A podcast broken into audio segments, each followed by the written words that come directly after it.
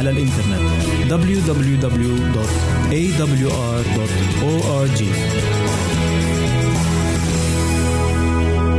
أعزائي المستمعين والمستمعات يسعدنا استقبال رسائلكم على العنوان البريد الإلكتروني التالي راسلنا at مرة أخرى بالحروف المتقطعة R A S I L N A at A L شرطة W A A D تي في منتظرين رسائلكم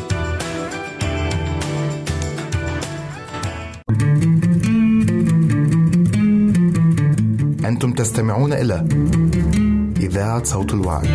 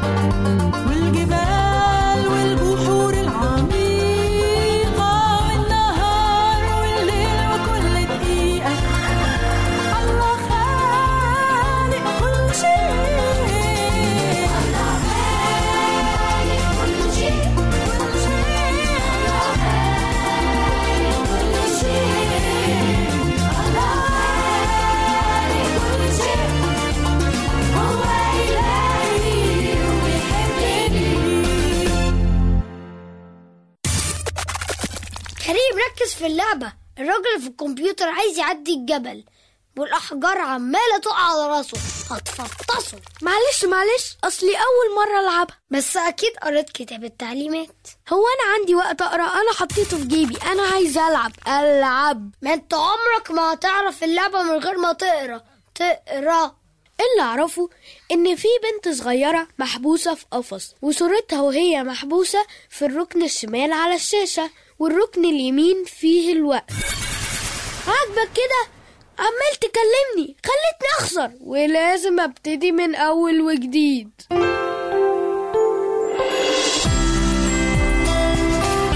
هنا إذاعة صوت الوعد. لكي يكون الوعد من نصيبك. يمكنك استماع وتحميل برامجنا من موقعنا على الإنترنت www.awr.org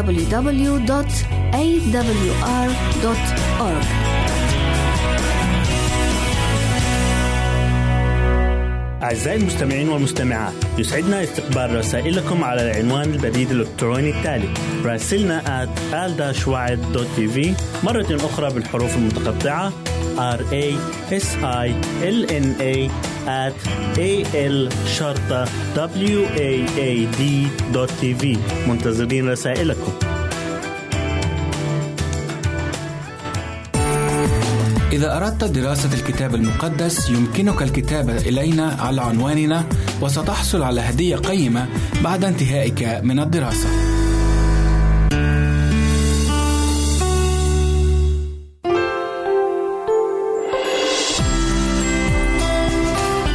هنا إذاعة صوت الوعد لكي يكون الوعد من نصيبك أوقاتكم بكل خير أعزائي المستمعين. نرحب بكم في حلقة جديدة من برنامجكم الكتابي الأسبوعي مقابلة مع الكتاب المقدس. حلقة اليوم هي بعنوان رسالة المنتهى. الرجاء لمن يملك كتابا مقدسا احضاره ليتابع معنا قراءة الآيات التي سترد في شرح موضوع اليوم. وحتى يتسنى لكم المجال لإحضار كتبكم المقدسة سنترككم مع بعض الموسيقى.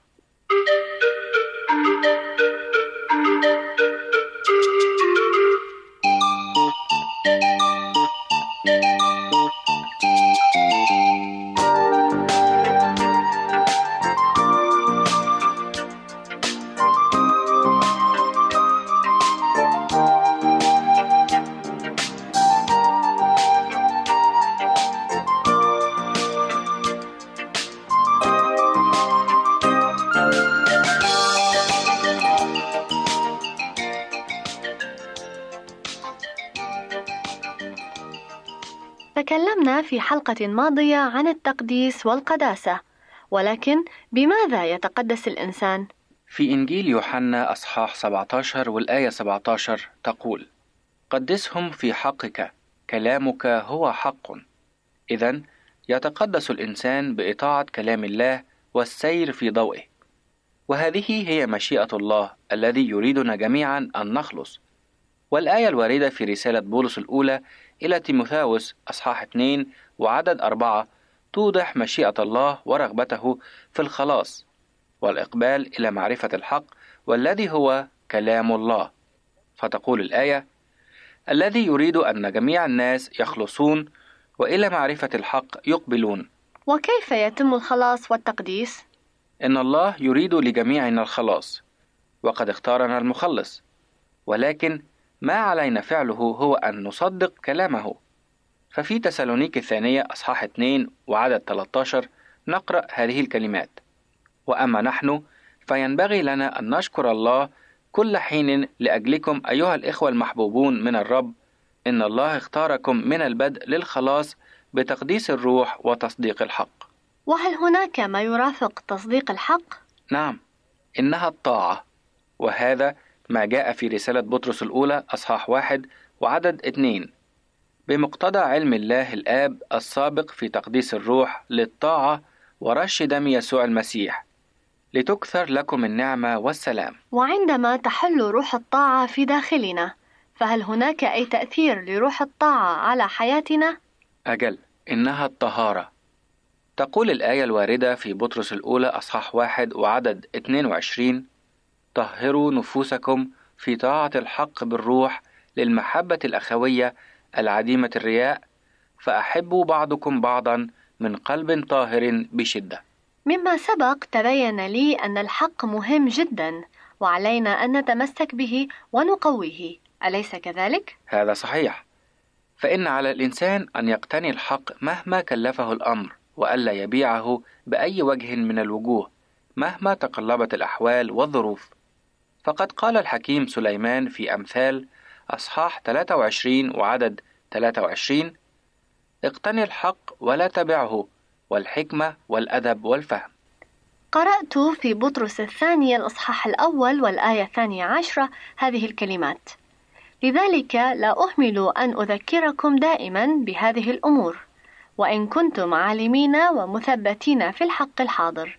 فما هو الحق الحاضر الذي قصده بطرس الرسول؟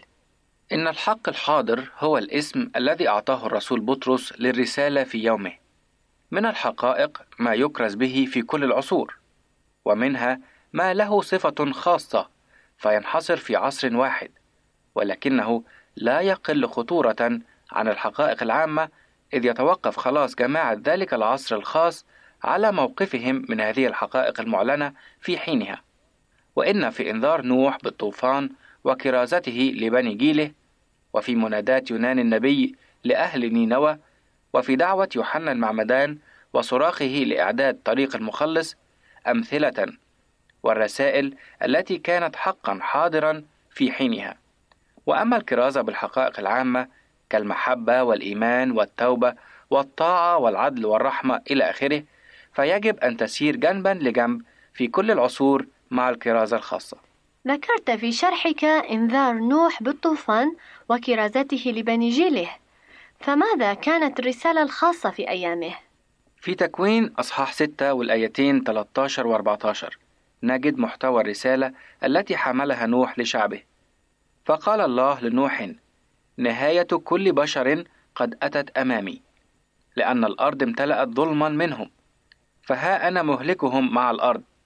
اصنع لنفسك فلكا من خشب حفر تجعل الفلك مساكن وتطليه من داخل ومن خارج بالقار وهل آمن نوح بهذه الرسالة؟ وما هو الدليل على ذلك؟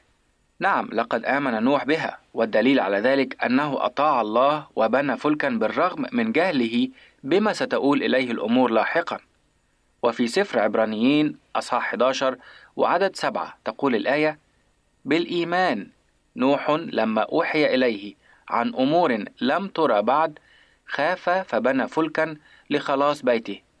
فيه دان العالم وصار وارثا للبر الذي حسب الإيمان. وهل آمن الكثيرون برسالة نوح؟ للأسف لم يؤمن سوى ثمان أنفس والذين هم عائلة نوح وهم فقط نجوا من الطوفان.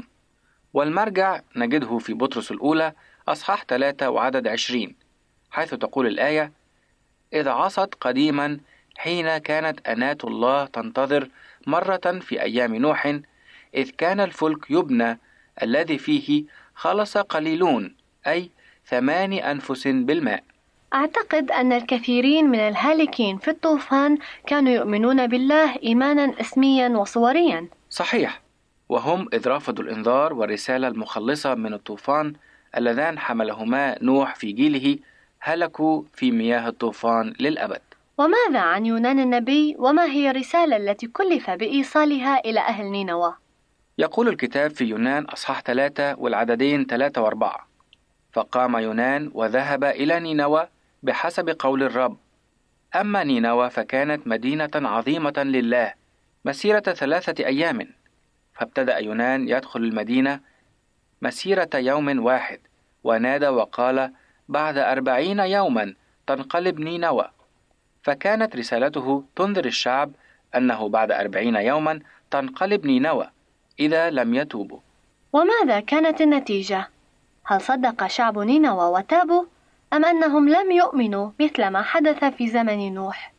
افتحي معي من فضلك كتابك المقدس إلى سفر يونان الأصحاح ثلاثة والآيات من خمسة إلى عشرة وسوف أقرأ لك بعضا منها تقول الآيات فآمن أهل نينوى بالله ونادوا بصوم ولبسوا مسوحا من كبيرهم إلى صغيرهم.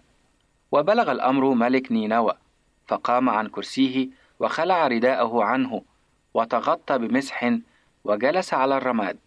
ونودي وقيل في نينوى عن أمر الملك وعظمائه قائلا لا تذوق الناس ولا البهائم ولا البقر ولا الغنم شيئا لا ترعى ولا تشرب ماء وليتغطى بمسوح الناس والبهائم ويصرخوا إلى الله بشدة ويرجع كل واحد عن طريقه الرديئة وعن الظلم الذي في أيديهم. لعل الله يعود ويندم ويرجع عن حمو غضبه فلا نهلك. فلما رأى الله أعمالهم أنهم رجعوا عن طريقهم الرديئة ندم الله على الشر الذي تكلم أن يصنعه بهم فلم يصنعه. لقد آمن أهل نينوى بالله. ورجعوا عن طرقهم الردية فلم تنقلب نينوى عليهم املي أن نقبل رسالة الله لنا في هذه الأيام الأخيرة وأن نعمل بها ونؤمن بالمسيح يسوع الذي هو خلاصنا لكي نكون معه في ديار المجد. أعزائي، تكلمنا في حلقة اليوم عن رسالة المنتهى والرسائل التي حملها بعض من أنبياء العهد القديم. كونوا معنا في الحلقة القادمة لنطلع على رسالة يوحنا المعمدان، وهل قبلها الناس أم رفضوها؟ كان معكم في حلقة اليوم من برنامجكم مقابلة مع الكتاب المقدس كل من رغدة سليم وسامي سعيد. حتى نلتقي بكم في الأسبوع القادم لكم منا أحلى تحية.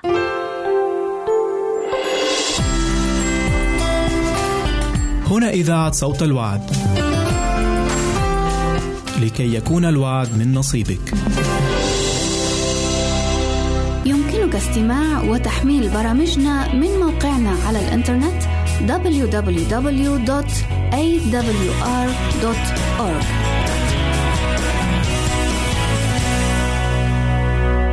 أعزائي المستمعين والمستمعات يسعدنا استقبال رسائلكم على العنوان البريد الإلكتروني التالي راسلنا at مرة أخرى بالحروف المتقطعة R A S I L N A at A L شرطة W A A D منتظرين رسائلكم.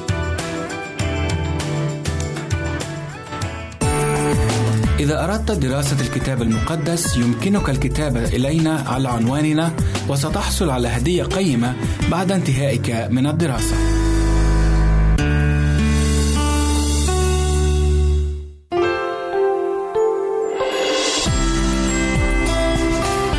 هنا إذاعة صوت الوعد. لكي يكون الوعد من نصيبك.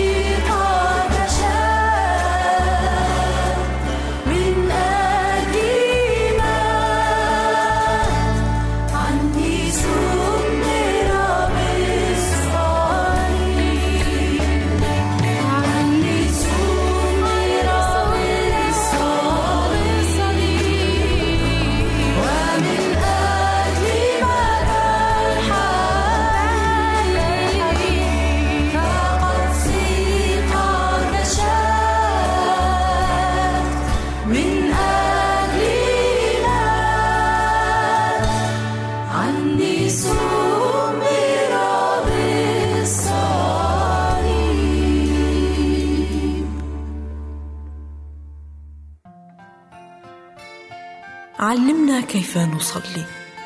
تلك كانت طلبة التلاميذ من المسيح. هل هذا هو اشتياق حياتك؟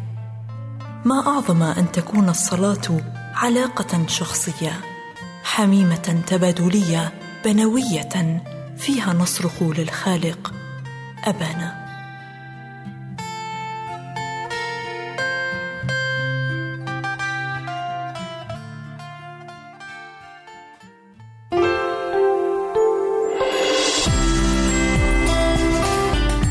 إذاعة صوت الوعد. لكي يكون الوعد من نصيبك. يمكنك استماع وتحميل برامجنا من موقعنا على الإنترنت www.awr.org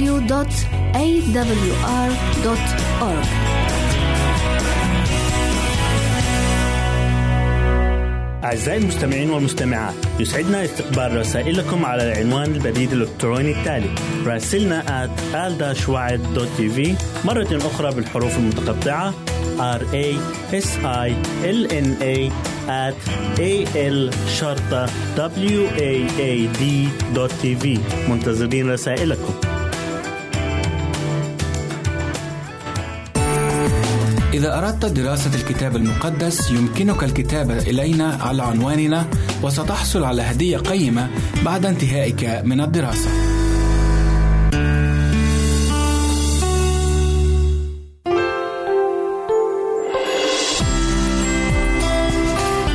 هنا إذاعة صوت الوعد. لكي يكون الوعد من نصيبك.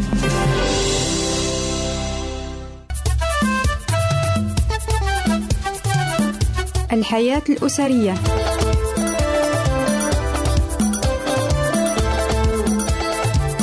برنامج تقدمه لكم تيتريت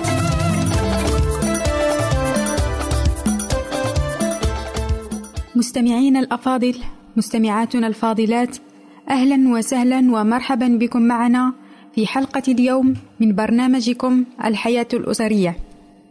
في موضوعنا لليوم سنتحدث عن الحب الغير مشروط. الحب صبور مليء بالحنان. الحب ليس حاقدا. الحب لا يكون متكبرا ولا يمتلئ بالأنانية ولا يفعل شيئا غير شريف. الحب لا يبحث عن مصلحته ولا يظن شرا. الحب لا يفرح بانعدام العدالة ولكنه يفرح بالحقيقة. يغفر كل شيء يتأمل كل شيء يصدق كل شيء ويتحمل كل شيء. هذه الفقرة التي قرأناها عليكم اللحظة تتحدث تحديدا على أساس كل علاقة حب. فالسر هنا يمكننا تسميته الحب الغير مشروط. الحب الذي لا يعتمد على روائع الشريك ولا على عمره ولا على وزنه ولا على أخطائه. فهذا النوع من الحب يدفعنا للقول أنا أحب زوجتي أو زوجي مهما حصل مهما فعلت أو فعل وكيفما كان مهما قالت أو قال سوف أحبها أو أحبه. دائما نعم. الحب الغير مشروط هو كمال يستحيل الوصول إليه. ولكن كلما اقتربنا من هذا الكمال كلما أصبح شريكنا رائعا بالنسبة إلينا. ونحن بدورنا نصبح سعداء بفضله.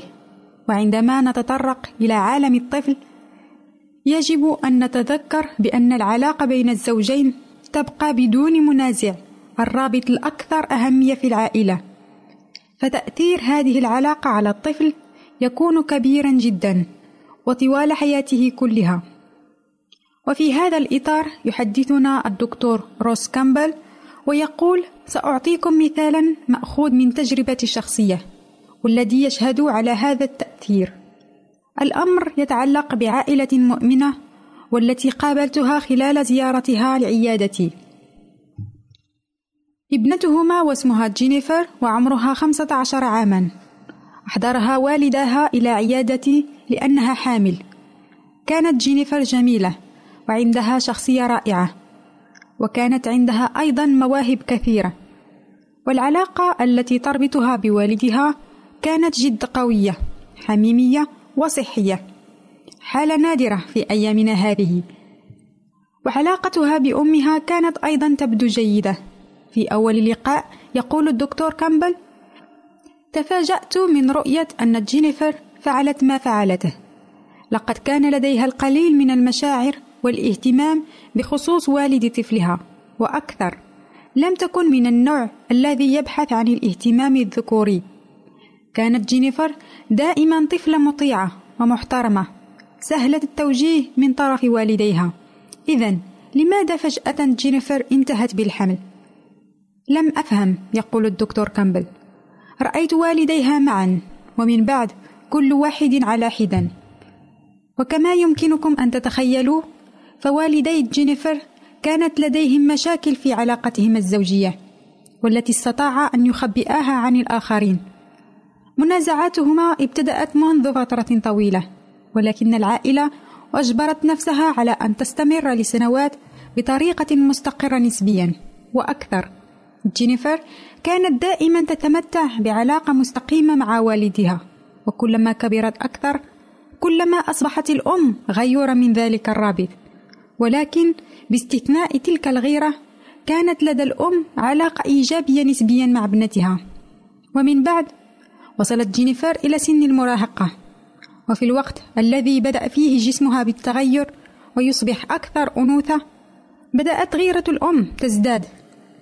وبأنواع مختلفة من الرسائل الغير شفهية والتي سنتحدث عنها فيما بعد بدأت الأم ترسل هذه الرسائل الواضحة والمحددة.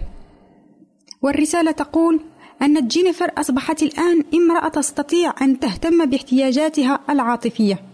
وخصوصا البحث عن اهتمام الشباب. وكالعديد من الفتيات اللواتي بعمرها جينيفر بدورها تبحث عن إثارة انتباه أصدقائها وتعويضها عن حب والدها. لقد تصرفت جينيفر بتوافق مع تعليمات والدتها الغير واعية والغير شفهية والغير مباشرة. والدتها كانت واعية بحالة علاقتها الزوجية الغير سعيدة مع زوجها. وكانت أيضا واعية بالعلاقة الحميمية بين ابنتها ووالدها ولكنها لم تكن واعية بمدى غيرتها من ابنتها ولم تكن أيضا واعية بالدور الذي لعبته في المغامرة الجنسية لابنتها. وفي حالة كهذه ليس من الضروري بل وخطير أن نواجه كل شخص وخصوصا الأم هنا بأخطائها. بالرغم من أن المشكل يبدو أنه التصرف السيء للطفل ولكن المشكل الرئيسي هو العلاقة الزوجية. ولكي تتم مساعدة هذه العائلة بالطريقة الأكثر ملائمة والأكثر محبة والأكثر فعالية الدكتور النفسي عليه أولا مساعدة الأهل في علاقتهم الزوجية وأن لا يركز على تحليل أخطائهم.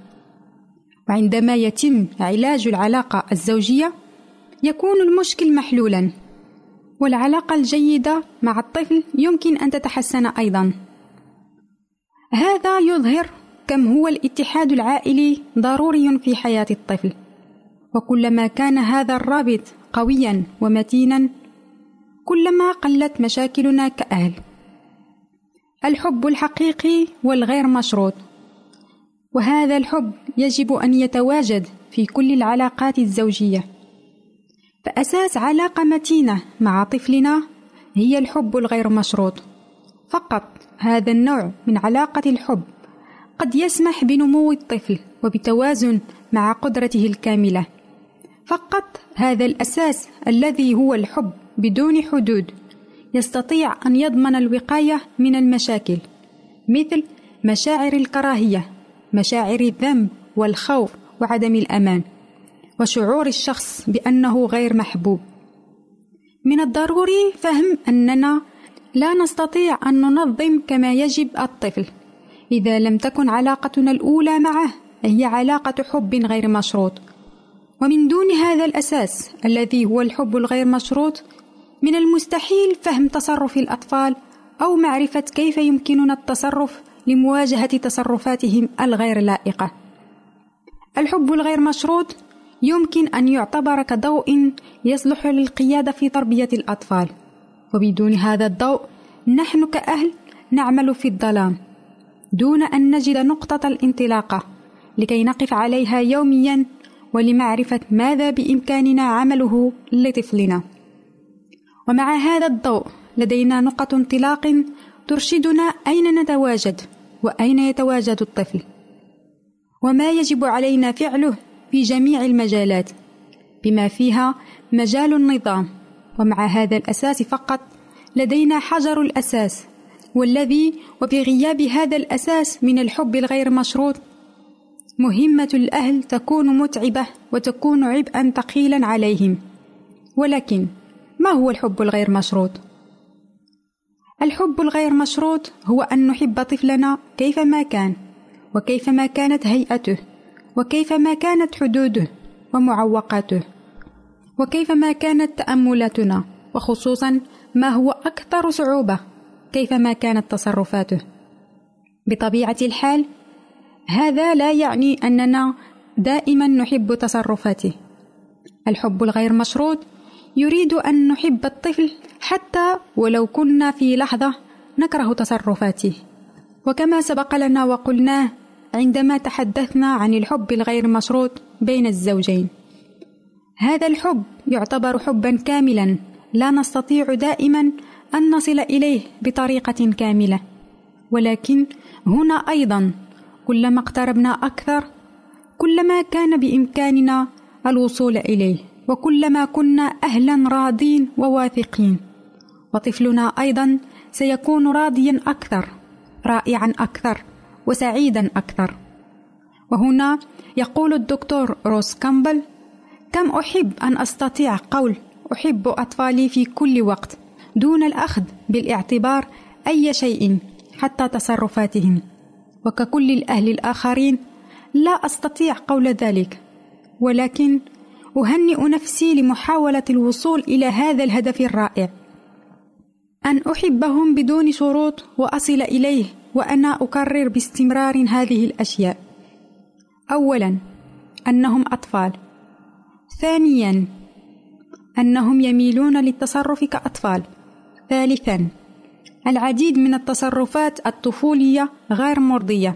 رابعا إذا قمت بمهمتي كأب وإذا أحببت أطفالي بغض النظر عن تصرفاتهم الطفولية سيكونون قادرين على زيادة نضجهم وأن يتخلوا عن طفولتهم. أعزائنا المستمعين عزيزاتنا المستمعات أعزائنا المستمعين عزيزاتنا المستمعات وقت حلقتنا لليوم انتهى. نضرب لكم موعدا في الحلقة المقبلة بإذن الله حتى نتمم معكم موضوع حلقتنا لليوم. وإلى ذلكم الحين نقول لكم دمتم في رعاية الله وحفظه. الحياة الأسرية.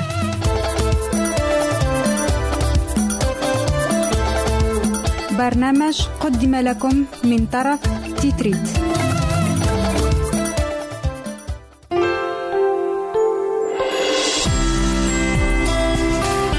هنا إذاعة صوت الوعد.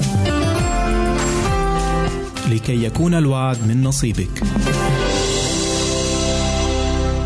يمكنك استماع وتحميل برامجنا من موقعنا على الإنترنت www.awr.org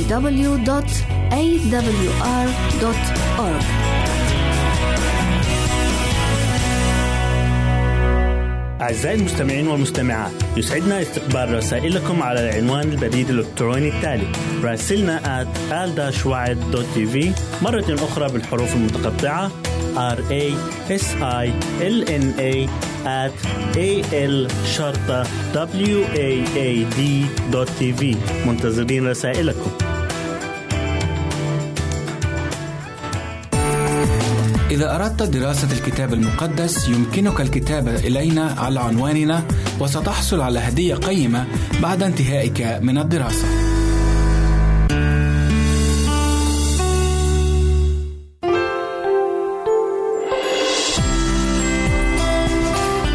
هنا إذاعة صوت الوعد. لكي يكون الوعد من نصيبك.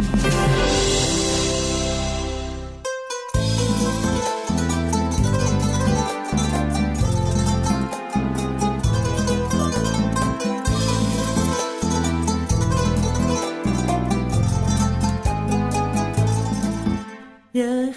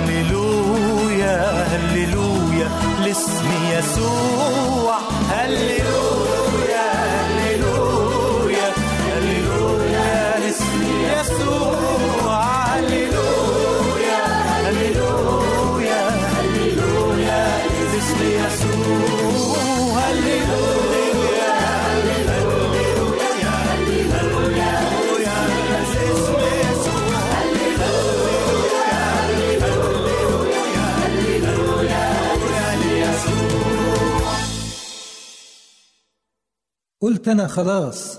فات الأوان. قالت المحبة من السما لسه في أمل. قلت أنا بعيد من زمان. قالت وأنا قلبي ليك عمره ما اتقفل. قلت أنا ضعيف إنسان. قالت ضعفك في قوتي يكتمل. قلت هرجع لنفس المكان. قالت هخلق منك جديد والجديد هو البدل. قلت والماضي الأليم واللي كان قالت الماضي في الدم بيتغسل. قلت طب إزاي؟ قالت بالإيمان بالإيمان بعملك تنقبل قلت وعشاني ليه؟ قالت عشان تشوف محبتي. كان لازم الابن الوحيد عنك ينبذل.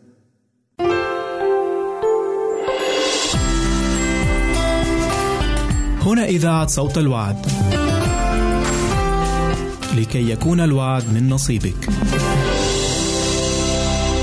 يمكنك استماع وتحميل برامجنا من موقعنا على الإنترنت www.awr.org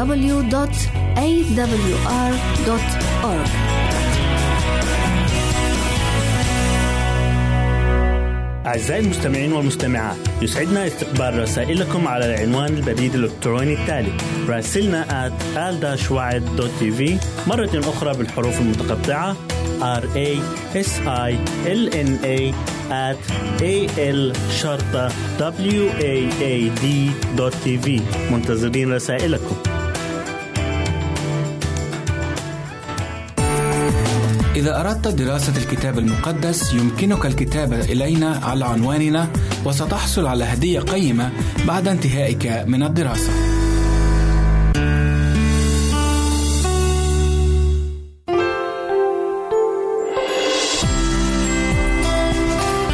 هنا إذاعة صوت الوعد لكي يكون الوعد من نصيبك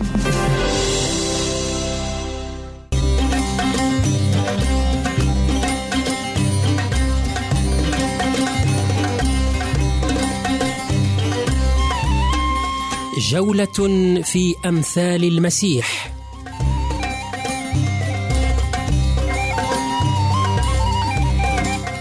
برنامج من إعداد وتقديم الدكتور طه أبو مروان.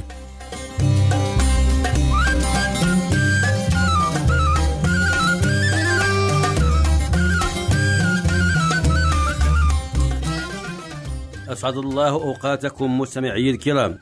وأهلا بكم إلى حلقة جديدة من أمثال المسيح. نتحدث اليوم عن مثل الفريسي وجاب الضرائب. جاء هذا المثل في الفصل الثامن عشر من إنجيل لوقا بدءا بالآية التاسعة وانتهاء بالآية الرابعة عشرة. وإليك مستمعي الكريم نص المثل الذي ضربه يسوع في شأن أناس يثقون في أنفسهم بأنهم أبرار ويحتقرون الآخرين. قال المسيح صعد إنسانان إلى الهيكل ليصليا أحدهما فريسي والآخر جاب الضرائب فوقف الفريسي يصلي في نفسه هكذا. أشكرك اللهم لأني لست مثل باقي الناس الطماعين الظالمين الزناة مثل جاب الضرائب هذا أصوم يومين في الأسبوع وأعشر كل ما أقتنيه. وأما جاب الضرائب فوقف من بعيد وهو لا يجرؤ أن يرفع عينيه نحو السماء بل قرع صدره قائلا. اللهم ارحمني أنا الخاطئ. أقول لكم إن هذا الإنسان نزل إلى بيته مبررا بعكس الآخر فإن كل من يرفع نفسه يوضع ومن يضع نفسه يرفع. عزيزي المستمع الفريسيون طائفة متعالية من بني إسرائيل كانت تنظر نظرة ازدراء واحتقار إلى كافة الناس وكافة الأقوام والشعوب التي لا تؤمن إيمانها ولا تحذو حذوها. وقد ناصب الفريسيون العداء للمسيح فقضى معظم أوقاته في الرد على تعاليمهم الضالة المضلة وحذر منهم.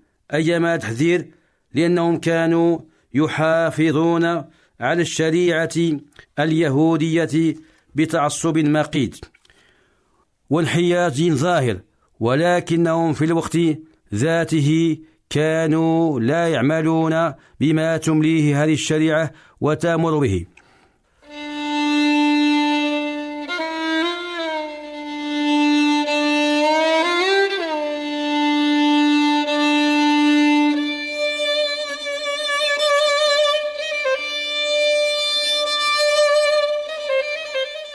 عزيزي المستمع إن الموضوع المهم في هذا المثل هو موضوع الصلاة.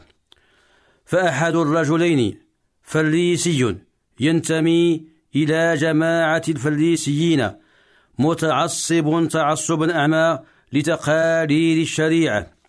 والرجل الآخر جاب الضرائب أي يجمع العشور وجاب الضرائب يكون عادة مكروها عند الناس مبغضا عندهم غير محبوب لديهم لأنه يستوفي بالقوة والسلطة أكثر مما يحق له تحصيله. والفريسي وجاب الضرائب في موقف صلاة ولكنهما في حالين متناقضين غير متكافئين. فالفريسي مطلع على أدق تفاصيل الشريعة اليهودية محيط بجزئياتها وكلياتها ويطبقها تطبيقا مظهريا بأصولها وفروعها. وجاء بالضرائب يتسخطه الناس كلما صادفوه أو رأوه أو اتصلوا به أو جاء ذكره على لسانهم لأنه كان يجمع الضرائب للسلطات الرومانية وربما أخذ من الناس أكثر من لازم فكان محل كراهتهم له وهدفا لنفورهم منه. إن الفريسي لم يكن يقيم مع الصلاة ولم يكن له عندها عندها غاية بل كان يعرف من طقوسها وسر اسمها الشيء الكثير فهو في نظره رجل العبادة والصلاة والنسك والتضرع والتقوى. أما جاب الضرائب فلم يبلغ مبلغ الفريسي في هذا المجال ولم ينل ما نال. فماذا عساه أن يقول أمام الفريسي المتخصص في العبادة والتباهي والمفاخرة؟ كان الفريسي يعتقد أن التعامل مع غيره من الناس إثم وخطيئة وذنب وحوب. وبمحافظته على الشريعة كان ينظر إلى غيره نظرة ازدراء واحتقار وتنقيص. أي إنه كان يزكي نفسه فصار كل إنسان من غير طبقته إنسانا رديا خاطئا مذنبا آثما. وقد أسقط هذا التصور على جاب الضرائب الذي كان يعد منبوذا مكروها من بني قومه ومواطنيه بسبب طبيعة عمله وبحكم وظيفته.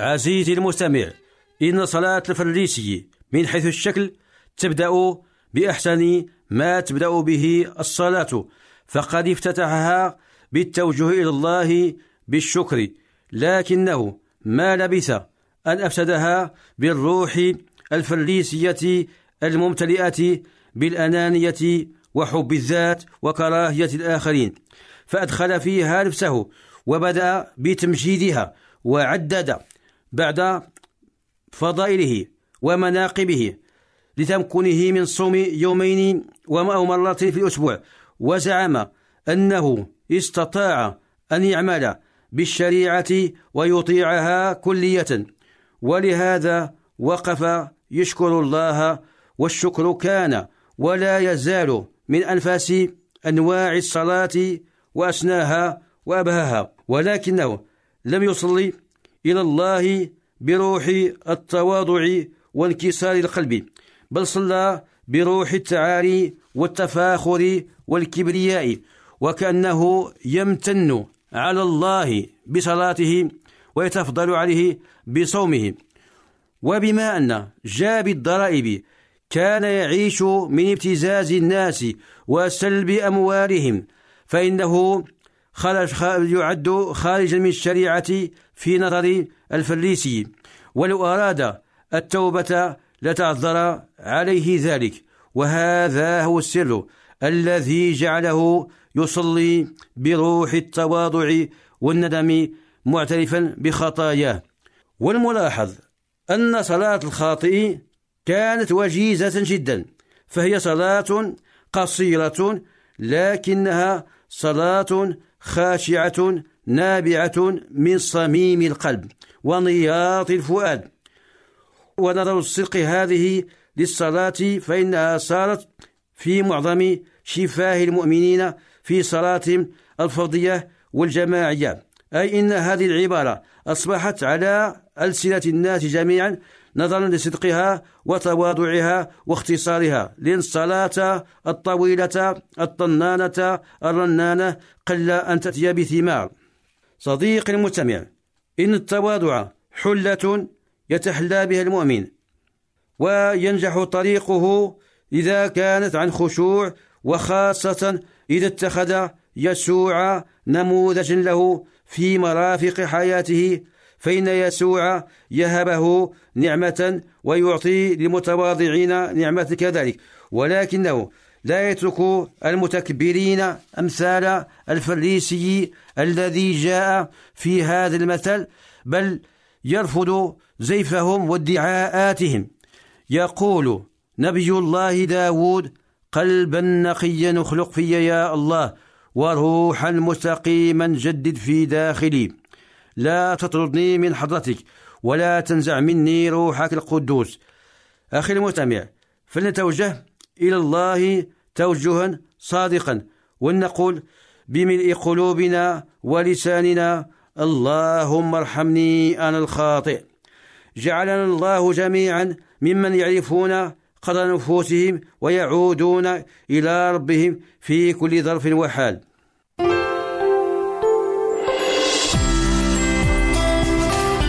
هنا إذاعة صوت الوعد.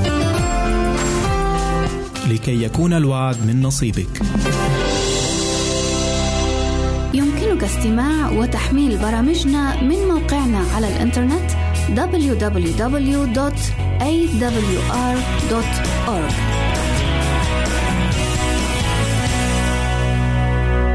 أعزائي المستمعين والمستمعات يسعدنا استقبال رسائلكم على العنوان البريد الإلكتروني التالي راسلنا at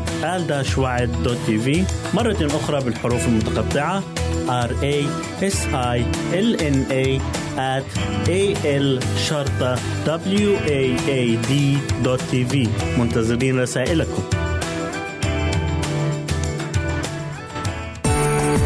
إذا أردت دراسة الكتاب المقدس يمكنك الكتابة إلينا على عنواننا وستحصل على هدية قيمة بعد انتهائك من الدراسة.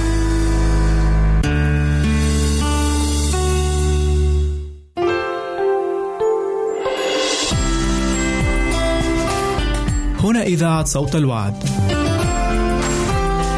لكي يكون الوعد من نصيبك.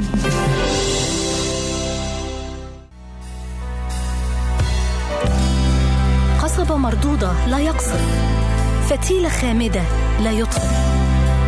لأعطيهم جمالا عوضا عن الرماد.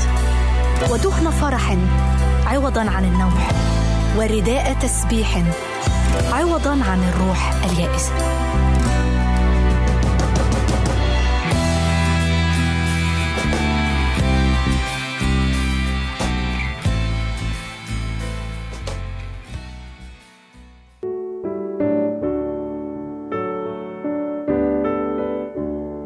يسوع تعالوا إلي يا جميع المتعبين والثقيل الأحمال وأنا أريحكم.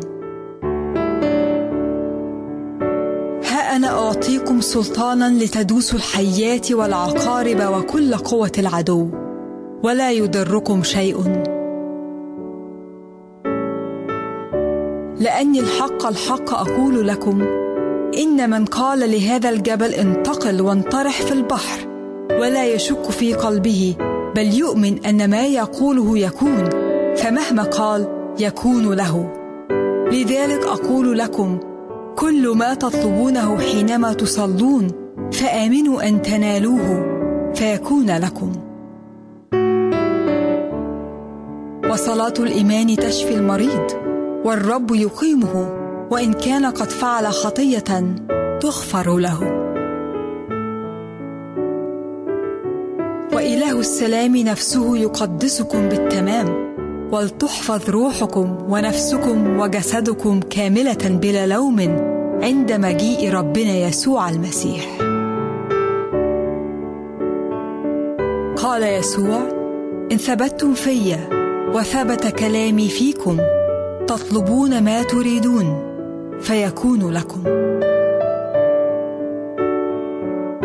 الحق الحق أقول لكم إن كل ما طلبتم من الآب باسمي يعطيكم.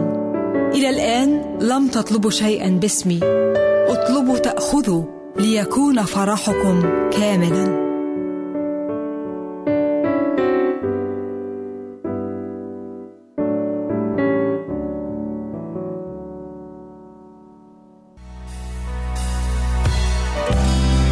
قصبة مردودة لا يقصف فتيلة خامدة لا يطفئ. لأعطيهم جمالا عوضا عن الرماد. ودهن فرح عوضا عن النوح ورداء تسبيح عوضا عن الروح اليائسة.